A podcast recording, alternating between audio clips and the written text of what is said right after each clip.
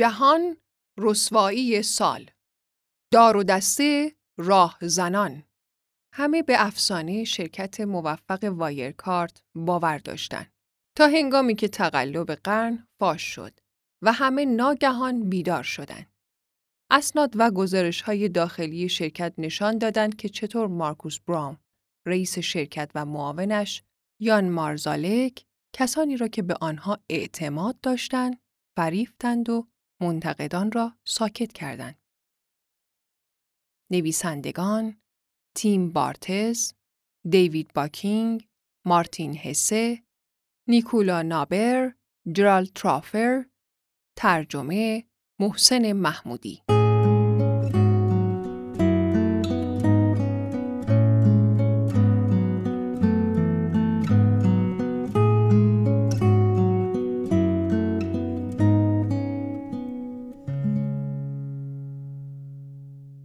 روند فساد شرکت وایرکارد آلمان که در ماه میلادی گذشته لو رفت اکنون به مراحل پیچیده تری رسیده و کل سامانه پایش مالی آلمان را با چالش جدی روبرو کرده است.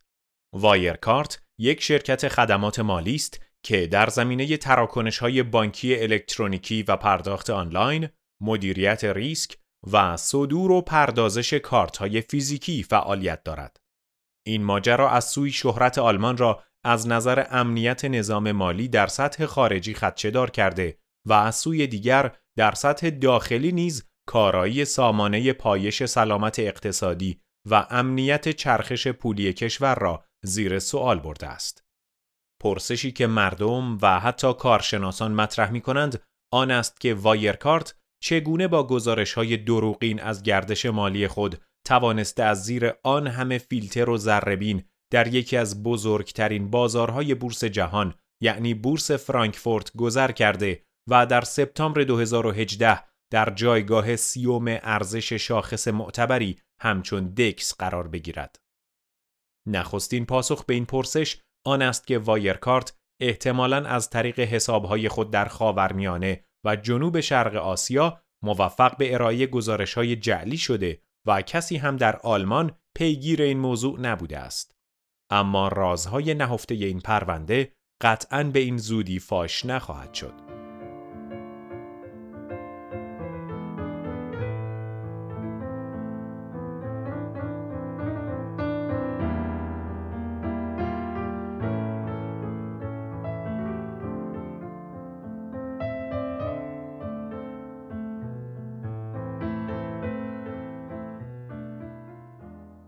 شروع ماجرا. آنها آنجا ایستادند. کسانی که احتمالاً بزرگترین کلاهبرداران تاریخ اقتصاد آلمان باشند به دوربین لبخند می‌زنند و چند کلمه زیبا و بامزه به زبان میآورند. انگار که در مراسم افتتاحیه جشن کریسمس حاضر شدند. مارکوس براون رئیس وایرکارد رنگ پریده و جدی با کت و شلوار تیره پلیور یقه گرد سیاه لباسی که او را به شکل استیو جابز آلمانی مجسم می کند مثل همیشه در کنار یان مارزالک مرد میدان او برای امور روزمره تجاری مغز متفکر بلوف های وایرکارد ایستاده است. مارزالک همان تیپیست که انتظار می رود. باهوش، ورزشکار، با کت و شلوار slim fit، پیراهن سفید و یک ساعت کرونوگراف گران قیمت به مچ است. چهارم ماه می 2020 است. شش روز از گزارش ویژه شرکت حسابرسی KPMG درباره وضعیت مالی شرکت دیجیتال آلمانی گذشته است. گزارش یک صورت حساب مالی منحصر به فرد پرداخت پول اختصاصاً برای ریاست وایرکارت، مارکوس بران و معاونش یان مارزالک به مبلغ یک میلیارد یورو پول به صورت نقد تا امکان ردیابی آن از طریق حساب بانکی وجود نداشته باشد. این یک فاجعه بود. و واقعا باید گفت که بعد از این بهتر می بود که این شرکت به کار خود پایان بدهد. سهام شرکت سقوط کرده و هیئت مدیره و سایر کارمندان در وضعیت بیاعتمادی به سر می‌برند.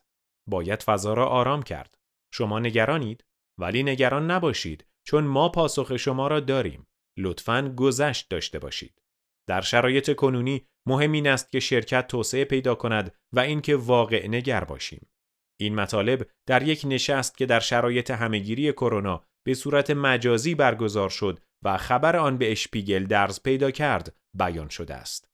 این ویدیو کنفرانس که 25 دقیقه طول کشید یک واقعه مهم در تاریخ اقتصادی این شرکت محسوب می شود. این یکی از موقعیت های نادری بود که یان مارزالک در آن ظاهر شد. مردی که قبل از فرارش در جوان 2020 برای کارمندان شرکت هم یک شبه بود. اینکه او دوباره ظاهر می شود یا اینکه اصلا مرده برای ما نامعلوم است. مهمتر از همه این ویدئو سندی از وقاحت و بیشرمی این دو مدیر است که تا آخرین لحظه با زبانبازی مبهوت کننده کماکان به دروغگویی و فریبکاری ادامه می دهند.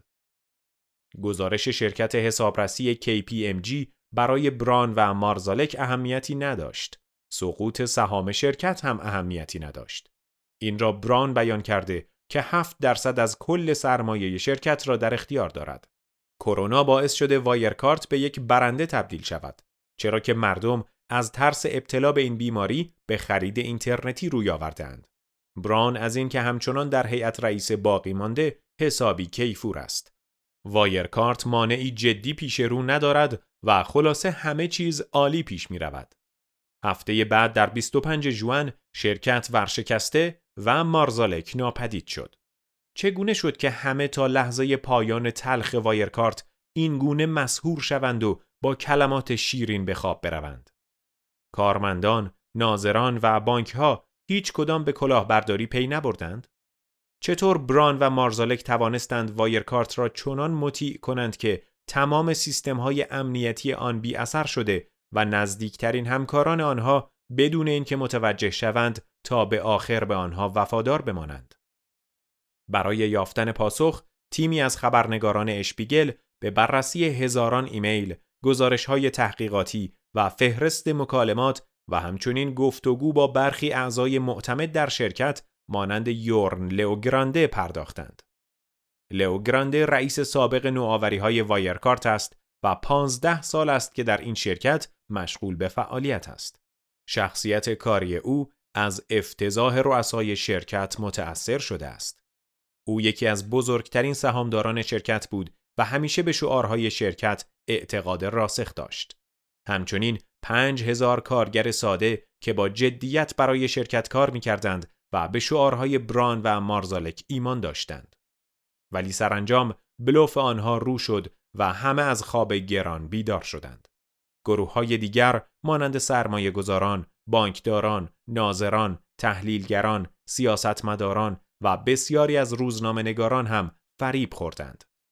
همه آنها می‌خواستند به داستان سیلیکون ولی آلمانی باور داشته باشند. کالیفرنیا در اشهایم چقدر اقوا کننده است. اما وایرکارد هیچ وقت یک شرکت فناوری موفق نبود. بلکه همیشه یک شترگاو پلنگ بود که از اول یا بعد از مدتی به خاطر آماتوریسم به شکست انجامید. حتی اگر تقلبی هم در کار نمی بود. شواهد حاکی از آن است که مدیریت در دست افرادی با شخصیتی مبهم و فاقد مهارت کافی تجاری و زن ستیز قرار داشت. یک شرکت بی سر و ته که قصد داشت خود را جای یک شرکت جهانی جا بزند.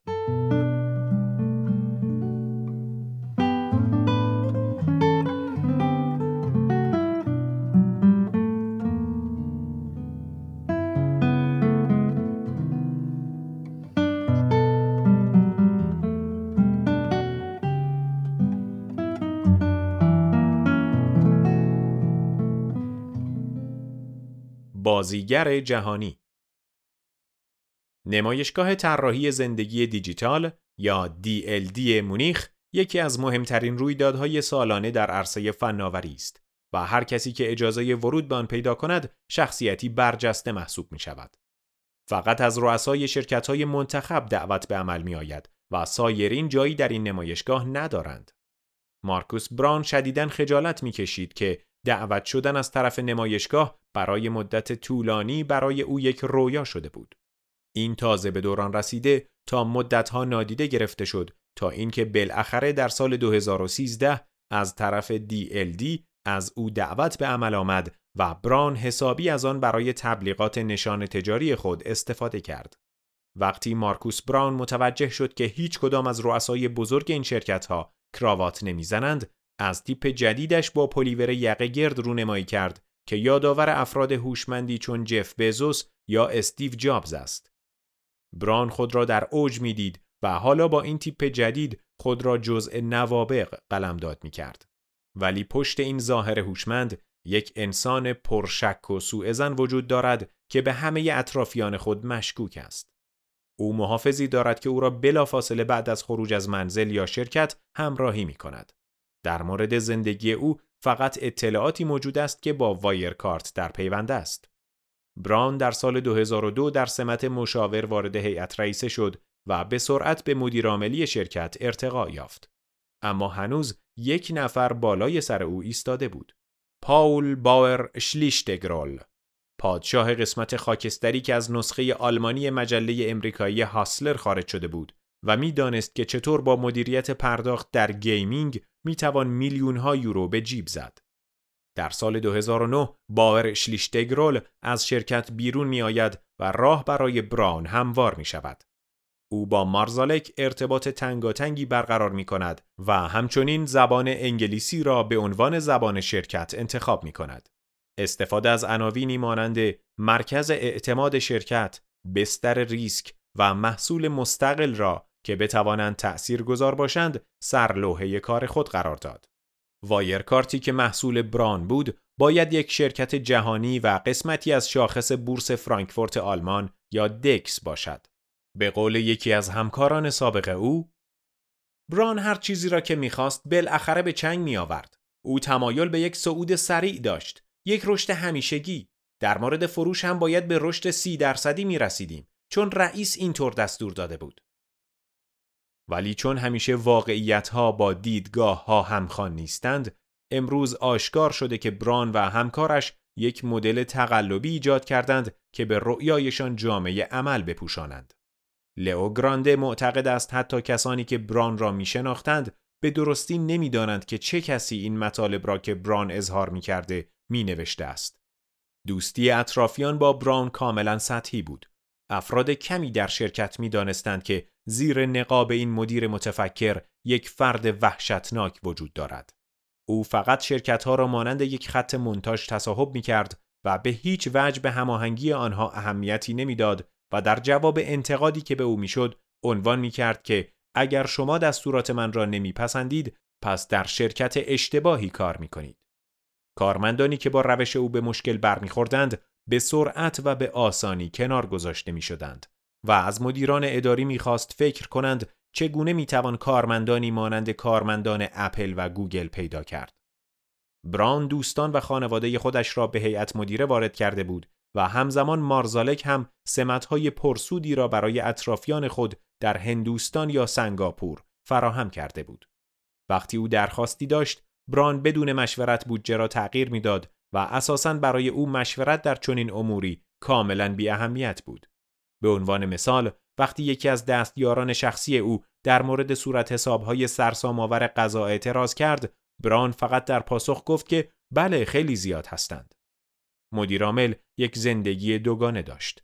علاوه بر شخصیت کاری در خارج از محیط کاری شخصی هوشمند و غیر اجتماعی به نظر می رسید که اوقات فراغت خود را با همسر و فرزندش در وین میگذراند.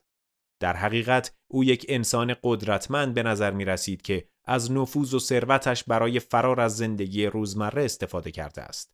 یک زندگی لوکس و تجملاتی تدارک دیده و در راه رسیدن به قله های بورس زندگی شیرینی را کشف کرده است.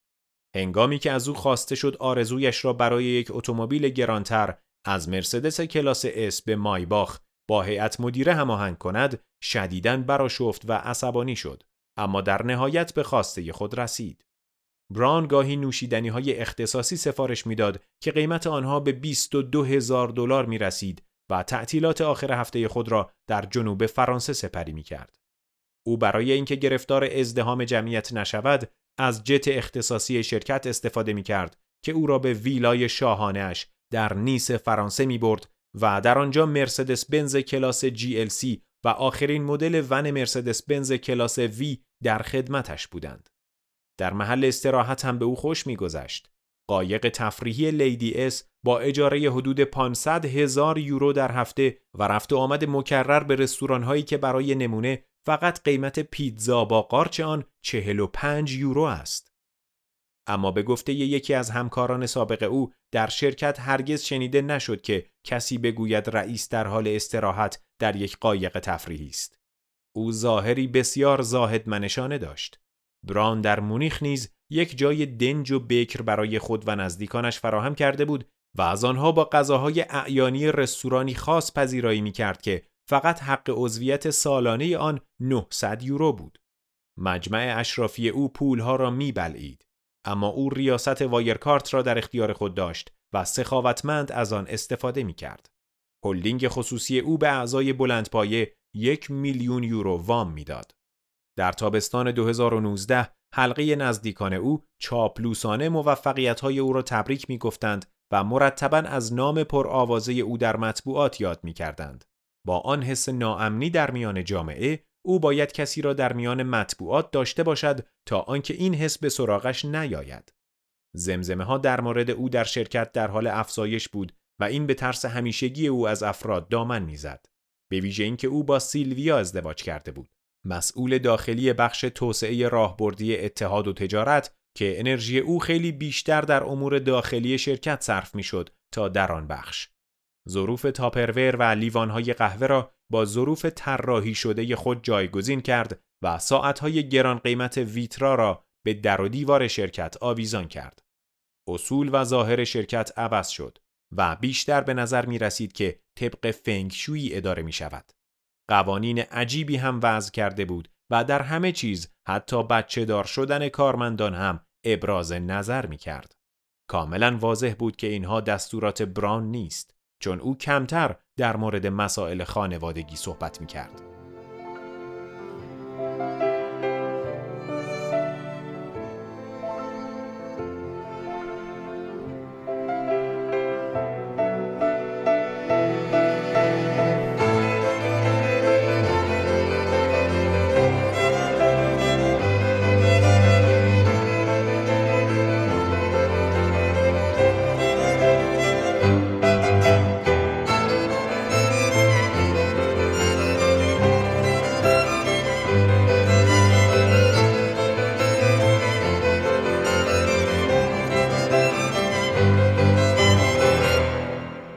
متقلب در پاییز 2018 یان مارزالک اوضاع جالبی نداشت.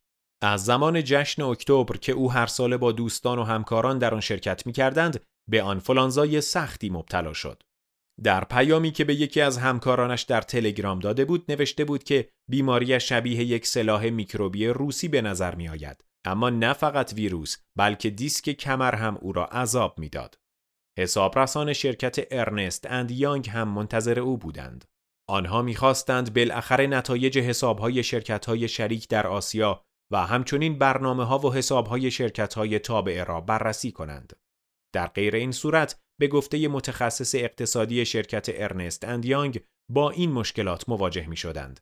کاهش ارزش اوراق قرضه و متعاقب آن اثر منفی آن که ضرری معادل 21.5 میلیون یورو بود. یان مارزالک گزارش را هفته ها به تأخیر انداخت. معجونی از شوخ طبعی یک وینی و توانایی سوء استفاده از مردم برای اهداف خود توانمندی عمده او محسوب می‌شد. معدود همکارانی را هم که مستقیما با او کار می کردند به وسیله ترکیبی از مهارت و جذبه جنسی و توانایی اینکه هر آنچه را که لازم بود از بین ببرد به اشتباه انداخت. برای او با کمال خوشبختی کلاهبرداری به صورت موفق ادامه یافت. متخصص مالی نیز پیامهای زیادی را در تلگرام درباره بازرسی مالی به او ارائه می‌داد. برای نمونه متخصص مالی برای او نوشته بود تو میدانی که دست آخر ارنست اند یانگ دوباره باز خواهد گشت و آنها شکایتی را برای هیئت نظارت آماده کرده اند. برای مارزالک این متخصص مالی حکم یک احمق مفید را داشت که روابطش با او عملا نوع تجاری سندروم استکهلم بود. این متخصص مالی معتقد بود که کل دنیا بر ضد وایرکارت هم داستان شده است. او از مارزالک در اوایل 2020 می‌پرسد که آیا آنها می‌خواهند ما را نابود کنند؟ فشارها بر وایرکارت بیشتر و بیشتر می‌شد و مارزالک از plan B صحبت می کرد که البته منظورش شوخی با اسم بازرس ویژه ارنست اندیانگ بود. اما بالاخره اعتماد از بین می رود و در مقابل اصرار متخصص مالی برای آوردن اسناد مارزالک قول می دهد که به زودی در یک همایش آنها را ارائه کند. ولی سوار هواپیما می شود و فقط به متخصص مالی شرکت توصیه می کند که درباره همه چیز خود را آماده دفاع کند. متخصص اعتراض می کند که این ناعادلانه است که شما مرا جلو بیاندازید و خودتان همیشه در پشت صحنه باقی بمانید. اما این دقیقا کاری بود که در پانزده سال اخیر انجام می‌داد. مارزالک در حال فرار شبکه ای را پشت سر می‌گذارد که به او وفادارند. افرادی مثل برژید هویزر، اکستنر و الیور بی معاونش در دوبی. به خصوص روابط او با هویزر و اکستنر باید نزدیک بوده باشد.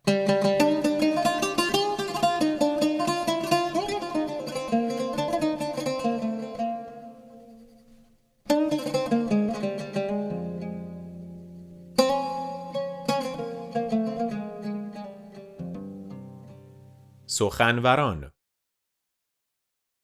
در حالی که مارزالک با قسمت تاریک تجارت شرکت سر و کار داشت، براون سیاست های کلی را هدایت می کرد. حتی در آوریل گذشته وایرکارت در ایالت آزاد بایرن یک میلیون ماسک و لباس محافظ کرونا از چین وارد کرد. به گفته یک کارمند مربوطه در ایالت بایرن، متاسفانه اسناد برای محکوم کردن آنها در این زمینه ناکافی هستند. همچنین سایر اسناد برای تعقیب و اعلام جرم علیه آنها در ایالت نورد راین وستفالن برای بررسی تقلب بر همین منوال هستند. دادستانی مونیخ معتقد است که تقلب این شرکت پیرامون کمک های کرونایی ممکن است بیشتر نیز باشد. اینکه دقیقا این شرکت به چه وسیله ای و چگونه کسب درآمد کرده را هیچ کس نمی‌داند. حتی بانکداران و تحلیلگران با توجه به طرحهای بران درباره خدمات پرداخت آینده نگر یا راه حل‌های مدیریت ریسک به سختی می توانند توجیهی برای آن بیابند.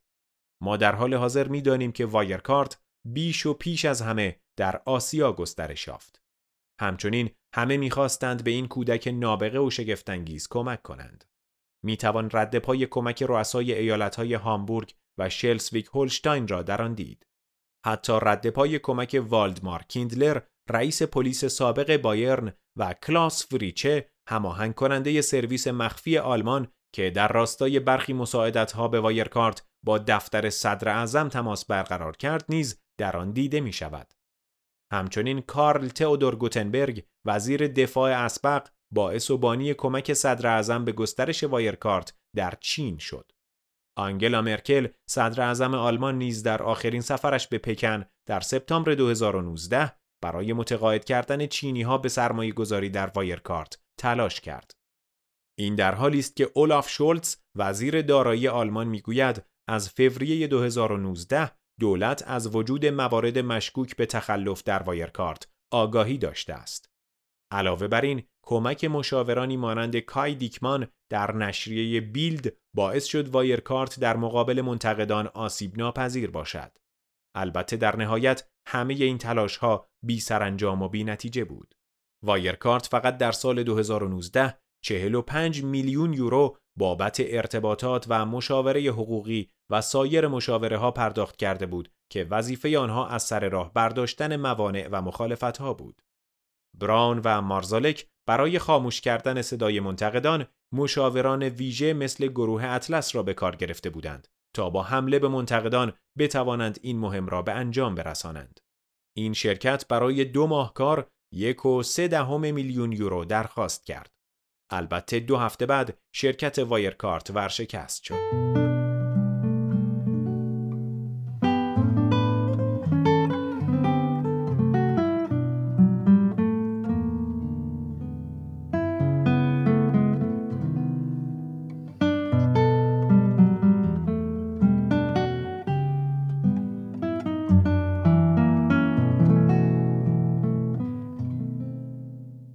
سرانجام کار در شب 19 ژوئن فقط شش هفته بعد از نشست مجازی براون این بار بدون مارزالک جلوی دوربین ها حاضر شد و با صدایی ضعیف و بیحال اعلام کرد که شرکت او قربانی کلاهبرداری شده است. البته بران باید می گفت که خود او بوده که دست به کلاهبرداری زده است. در حال حاضر دنیای او بسیار کوچک شده است. یک سلول ده متر مربعی در زندان آکسبورگ گابلینگن که جایگزین دفتر فنگشویی او در اشهایم و خانه لوکس او در بوگنهاوزن مونیخ و خانهاش در وین و ویلای کیتز بوهل شده است. ظاهرا بران با وضعیت جدید خود کنار آمده است. او در زندان مطالعه می کند و دفاع از خود را به آلفرد دیرلام وکیل مدافع مشهورش سپرده است. روزی که بران محاکمه شود، قاعدتا روایت خود را از ماجرا تعریف خواهد کرد. دادستان عمومی کاملا با این روایت آشناست چرا که در دوازده جلسه بازجویی به کرات آن را تکرار کرده است. محور روایت بران یک چیز است. او قربانی بیخبر این کلاه برداری است.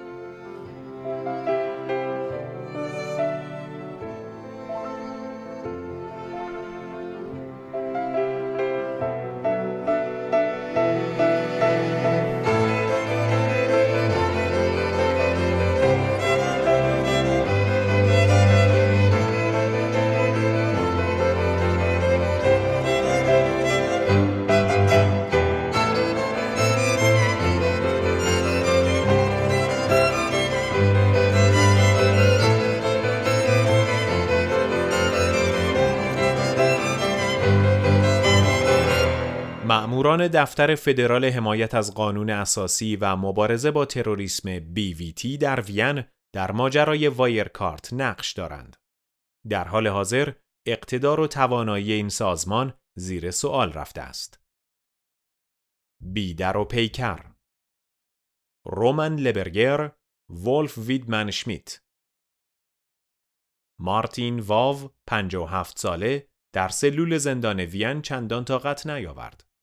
بعد از قهوه صبحگاهی تصمیم گرفت که حرف بزند. آنچه در ادامه می آید اعترافات مردی است که تا همین چند سال پیش یکی از قدرتمندترین افسران سرویس مخفی اتریش محسوب می شد. مارتین واو توضیح داد که چگونه سالها به صورت مخفیانه به یان مارزالک عضو هیئت مدیره و مدیر ارشد فناوری خدمت می کرده و در نهایت به او کمک کرده تا در 19 ژوئن به بلاروس فرار کند. از طریق یکی از دوستان قدیمیش دو خلبان را پیدا کرده که مارزالک را با جت سسنا ماستانگ 510 به مینسک ببرند. از آن زمان مارزالک به کلی ناپدید شده است. مارتین واو اعتراف کرده که حتی پس از فرار نیز با مارزالک از طریق پیام رسان رمزگذاری شده از جمله با یک شماره روسی صحبت کرده است. مارزالک برای شناسایی او پرسیده که مجسمه که در ویلای مونیخ بوگنهازن بوده متعلق به چه کسی بوده است. در این ویلا او و مارزالک به کسب و کار مشکوکی مشغول بودند.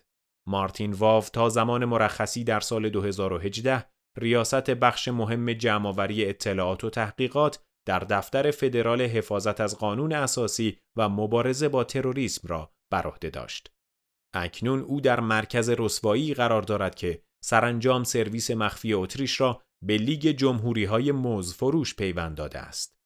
در واژگان سیاسی نوین جمهوری های موز فروش اصطلاحی برای کشورهایی با نظام ناپایدار است که اقتصاد آنها وابسته به صادرات یک محصول محدود مانند موز و کانی های معدنی است.